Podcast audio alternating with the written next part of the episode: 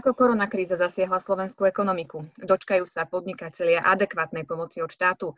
Zneužíva sa koronakríza na presadenie zákazu nedelného predaja? A hrozí nám na Slovensku teokracia? Aj to sú témy, o ktorých sa tento týždeň diskutovalo. A my vám ich teraz prinášame v našom podcastovom súhrne. Kolegom Lukášom Krivošikom sa dnes na koronakrízu pozrieme cez optiku ekonomiky. Lukáš, pekný deň ti prajem. Pekný deň prajem aj ja. Pre túto chvíľu môžeme povedať, že sme toto náročné obdobie z tej zdravotnej stránky zvládli s odsťou aj vďaka rýchlým opatreniam a disciplinovanosti ľudí. Systém neskolaboval. Aká je ale tá ekonomická perspektíva? Aké zrkadlo nastavila koronakríza našej ekonomiky? Myslím, že je ešte skoro rátať straty, lebo ekonomické dôsledky koronakrízy zatiaľ iba nabiehajú a ich celý rozsah bude zrejmy až po niekoľkých mesiacoch. Tento týždeň sme sa napríklad dozvedeli, že nezamestnanosť na Slovensku stúpla z marcových 5,2% na aprílových 6,6%. Za maj to bude zrejme ešte rásť. Včera bola zverejnená správa, že Embrako na Spíši prepustí asi 200 zo svojich 2100 zamestnancov kvôli tomu, že im padá odbyt v zahraničí, čiže ľudia pocítia ekonomické dôsledky korony asi najbezprostrednejšie cez návrat fenoménu vysokej nezamestnanosti, Eh, javu, o ktorom sme si v posledných rokoch mysleli, že nás od neho oslobodila vysoká konjunktúra. No a potom ďalšie následky pocítime sprostredkovanie časom v tom zmysle, že štát zrejme bude kvôli vlastným nižším príjmom musieť šetriť a škrtať aj výdavky, prípadne dokonca zvyšovať dane. Slovensko je závislé od veľkých ekonomík, ktoré však tiež doplácajú na koronakrízu. Ako to vyzerá v tejto oblasti? Do akej miery to ovplyvňuje naše oživovanie ekonomiky? Ovplyvňuje nás to úplne zásadne. Slovensko je 5 miliónová krajina, ktorej obyvateľstvo nie je schopné absorbovať všetko, čo sa vo fabrikách u nás vyrobí. Z veľkej časti teda žijeme z exportu a mnohé z tých veľkých ekonomík, ktoré sú našimi odbytiskami, ešte ani len epidémiu nemajú úplne pod kontrolou, nemajú to zvládnuté. Na druhej strane štedré programy na podporu konjunktúry, napríklad zo strany nemeckej vlády by mohli potiahnuť aj našu ekonomiku, e, prípadne 500 miliardový záchranný fond, na ktorom sa dohodla nemecká kancelárka Merkelová s francúzským prezidentom Macronom. A bude to otázka nejakej blízkej budúcnosti? Tak pre tú ekonomickú náladu, pre ten ekonomický sentiment je dobré už to, že sú tie opatrenia ohlásené, na druhej strane aj u nás vidíme, že tá pomoc e, mešká, čiže bude závisieť od toho, ako rýchlo sa to dostane k podnikateľom, eventuálne spotrebiteľom, vládam a tak ďalej. E, veľkou témou je teraz finančná pomoc štátu v čase korony.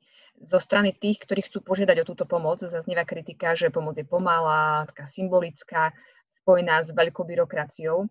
Ty si sa spolu s kolegom Jozefom Majchrakom pýtal na to priamo ministra financií Priniesli ste s ním nedeľ veľký rozhovor.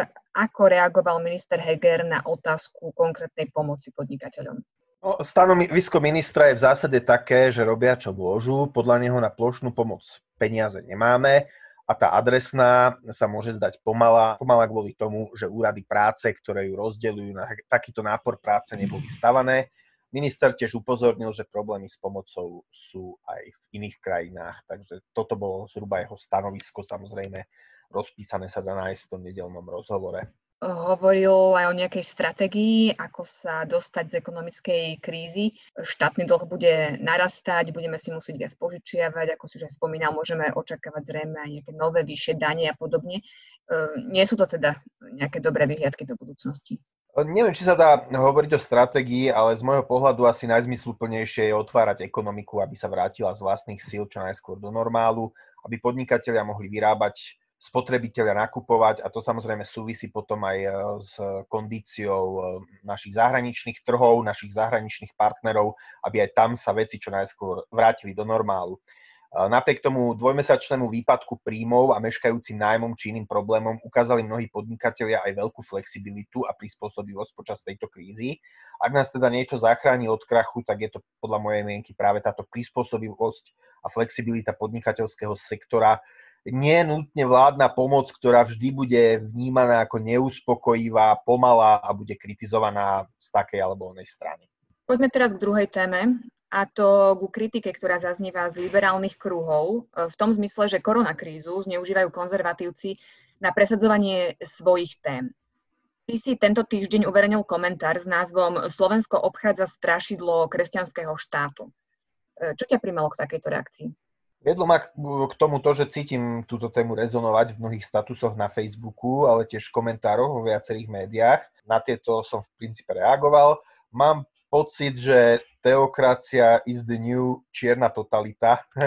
Nejak povedané, pripomína mi to ten fenomén zo začiatku 90. rokov, keď sa zdalo, že voľby môže vyhrať KDH a začali zaznievať varovania, že ak kresťanskí demokrati budú vládnuť, na Slovensku zavládne eh, v úvodzovkách čierna totalita Mám pocit, že sa to vracia vždy, keď e, kresťanskí konzervatívci majú nejakú účasť na moci. E, neviem si predstaviť, že by s nejakou zásadnou svojou požiadavkou vyšli na verejnosť konzervatívci a táto výčitka by proti ním nezaznela z opačného tábora. A z čoho podľa teba prámení konkrétne táto uh, panika? Ide ako naozaj o skutočné obavy alebo nejaký zámer polarizovať spoločnosť na týchto hodnotových otázkach? Treba sa pokúsiť brať tie obavy s empatiou a spokojom. Tí ľudia, od ktorých zaznievajú, sa necítia touto vládou zastupovaní. V mnohých prípadoch volili progresívne Slovensko vo voľbách a sú slamaní z výsledkov volieby z povolebného vývoja majú teda potrebu sa mobilizovať okolo nejakej politickej témy, vzájomne sa uisťovať, že v tom nie sú sami, tak prichádzajú s hrozbou nejakého kresťanského štátu a všade pre tú, túto hrozbu uh, vidia indície. Samozrejme, že uh, v rámci nejakého verejného diskurzu, ak nejaké liberálno-progresívne prostredie bude s takýmito varovaniami prichádzať, tak samozrejme je možno aj na tom konzervatívnom prostredí, aby sa snažilo argumentovať, že nič také nehrozí a že možno takéto varovania sú, sú naozaj prepiaté. A keď sa pozrieme na vládnu koalíciu, tak naozaj nejde o nejaké jednoliaté konzervatívne prostredie. E, nemôžu práve tieto hodnotové otázky byť trošku takým kameňom úrazu pre vládnu koalíciu?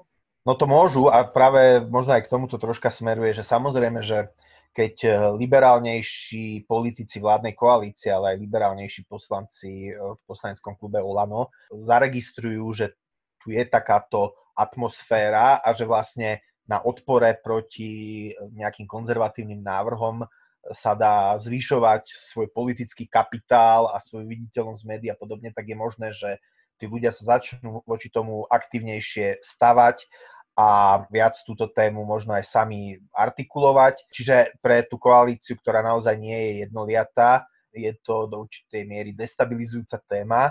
Zaujímavé je, že vlastne Igor Matovič ako premiér k týmto témam sa skôr nevyjadruje, alebo vyjadruje sa veľmi zdržanlivo. Podľa mňa on a mnohí kľúčoví ministri tejto vlády sú, sú dosť zahltení tou koronakrízou a dianím okolo toho a vlastne podľa mňa ešte ani nerozumejú, že čo sa to vlastne deje a prečo v mediálnej sfére a, a v nejakej uh, sfére sociálnych sietí proste tuto rezonujú tieto témy, keď oni sú možno naozaj pohltení tou koronou a ešte sami tieto témy možno ani nemajú na stole.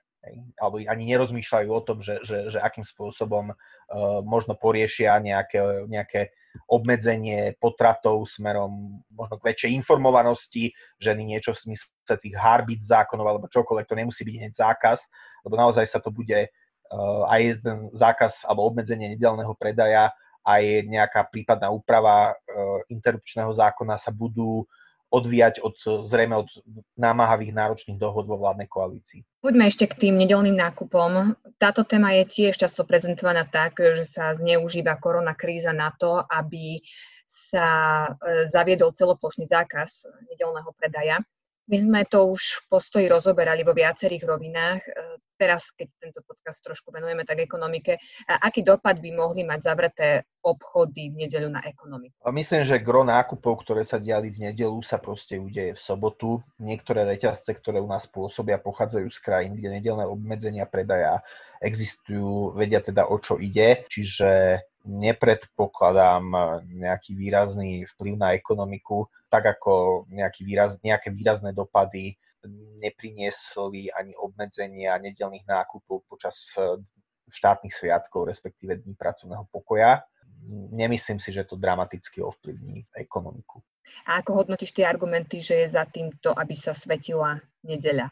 Vo včerajšom rozhovore kolegu Palera Baru so šéfom obchodov Senickej jednoty odznelo, že po koronakríze predajne zostanú zatvorené nie pre kostoly, ale preto, aby si ľudia oddychli. Čiže nejde o nejaký čisto náboženský dôvod. A súhlasím, že niektorým obchodným spoločnostiam nedelné obmedzenie predaja môže vyhovovať aj čisto z ekonomických dôvodov. E, takisto medzi tých, ktorí tie obmedzenia nedelného predaja podporujú okrem prirodzene cirkvy, patria aj odbory časti lavicového sekulárneho prostredia, čiže nevidel by som to ako jednoznačne nejakú náboženskú tému. Taktiež by som nepreceňoval tie ekonomické následky, ale na druhej strane ani kresťania by nemali mať od tohoto opatrenia nejaké veľké očakávania. Tí ľudia, ktorí do kostolov ani dnes nechodia, sa do nich nevrátia len preto, že nákupné strediska budú zavreté a na druhej strane zavreté nedelné obchody nevymážu skutočnosť, že tretie Božie prikázanie zavezuje každého e, veriaceho ako jednotlivca, aby v ten deň nepracoval, ale svetil ho a povedzme vždy toto dodržiavať je ťažké aj pre nás ľudí pracujúcich v médiách, keď máme napríklad na pondelok pripravovať materiály. Čiže ako keby treba vidieť to troška diferencovanie, že nedela sa svetiť, aj keď sú obchody otvorené, na druhej strane pre mnohé povolania nezmizne táto nejaká výzva, ako si usporiadať ten nedelný oddych, ak e, budú povedzme len obchody zatvorené. Jedna vec je spoločenská diskusia o tejto téme, druhá vec je tá politická rovina. E, smeruje to k nejakej dohode? To je vec zákulisných rokovaní vo vládnej koalícii. Vieme, ako sú rozdané karty. Olano a Smerodina obmedzenie nedelného predaja podporujú, SAS je proti. Ako možný kompromis prenikol na verejnosť návrh, že zamestnanci by mohli v nedelu zostať doma v rámci výhrady vo svedomí, lenže problém by zase bol, že takíto zamestnanci by na trhu práce mohli byť potom znevýhodnení, lebo samozrejme by sa ťažšie potom zamestnávali. Čo mňa osobne prekvapuje je, že verejne sa nehovorí o takej možnosti kompromisu, ktorá by spočívala v decentralizácii otváracích hodín obchodov, teda že by si to určovala možno každá obec sama, možno e, regionálne samozprávy. V niektorých krajinách to takto funguje, teda že ten nedelný predaj nie je regulovaný zo štátnej úrovne, ale riešia si to nejaké nižšie celky, či už obce, alebo nejaké vyššie územné celky, alebo niečo podobné. Čiže aj takto by mohol ten konečný kompromis vyzerať, e, keď sa bavíme o tom, že ako by to, ako by to mohlo dopadnúť a čo by mohlo z koalície vypadnúť tak uvidíme, ako v konečnom dôsledku dopadne celá táto debata aj na tej politickej úrovni. Na záver, aký autorský článok, ktorý bol uverejnený tento týždeň na postoji, by si dal do pozornosti? Nedal by som žiadny konkrétny článok, ale ako si určite naši čitatelia všimli, sme po redizajne, tak ja by som možno ich pozornosť upriamil na našu teda novú podobu rýchleho spravodajstva, ktoré teda verím, že bude hutnejšie, obsahovo pestrejšie, rýchlejšie a možno, že ten spôsob, akým to spravodajstvo robíme, je takou najzaujímavejšou zmenou, ktorou sme tento týždeň prišli a verím, že sa to čitateľom bude páčiť. Lukáš, ďakujem ti za rozhovor, prajem ti ešte pekný víkend, rovnako aj našim poslucháčom a budeme sa počuť opäť o týždeň. Dovidenia.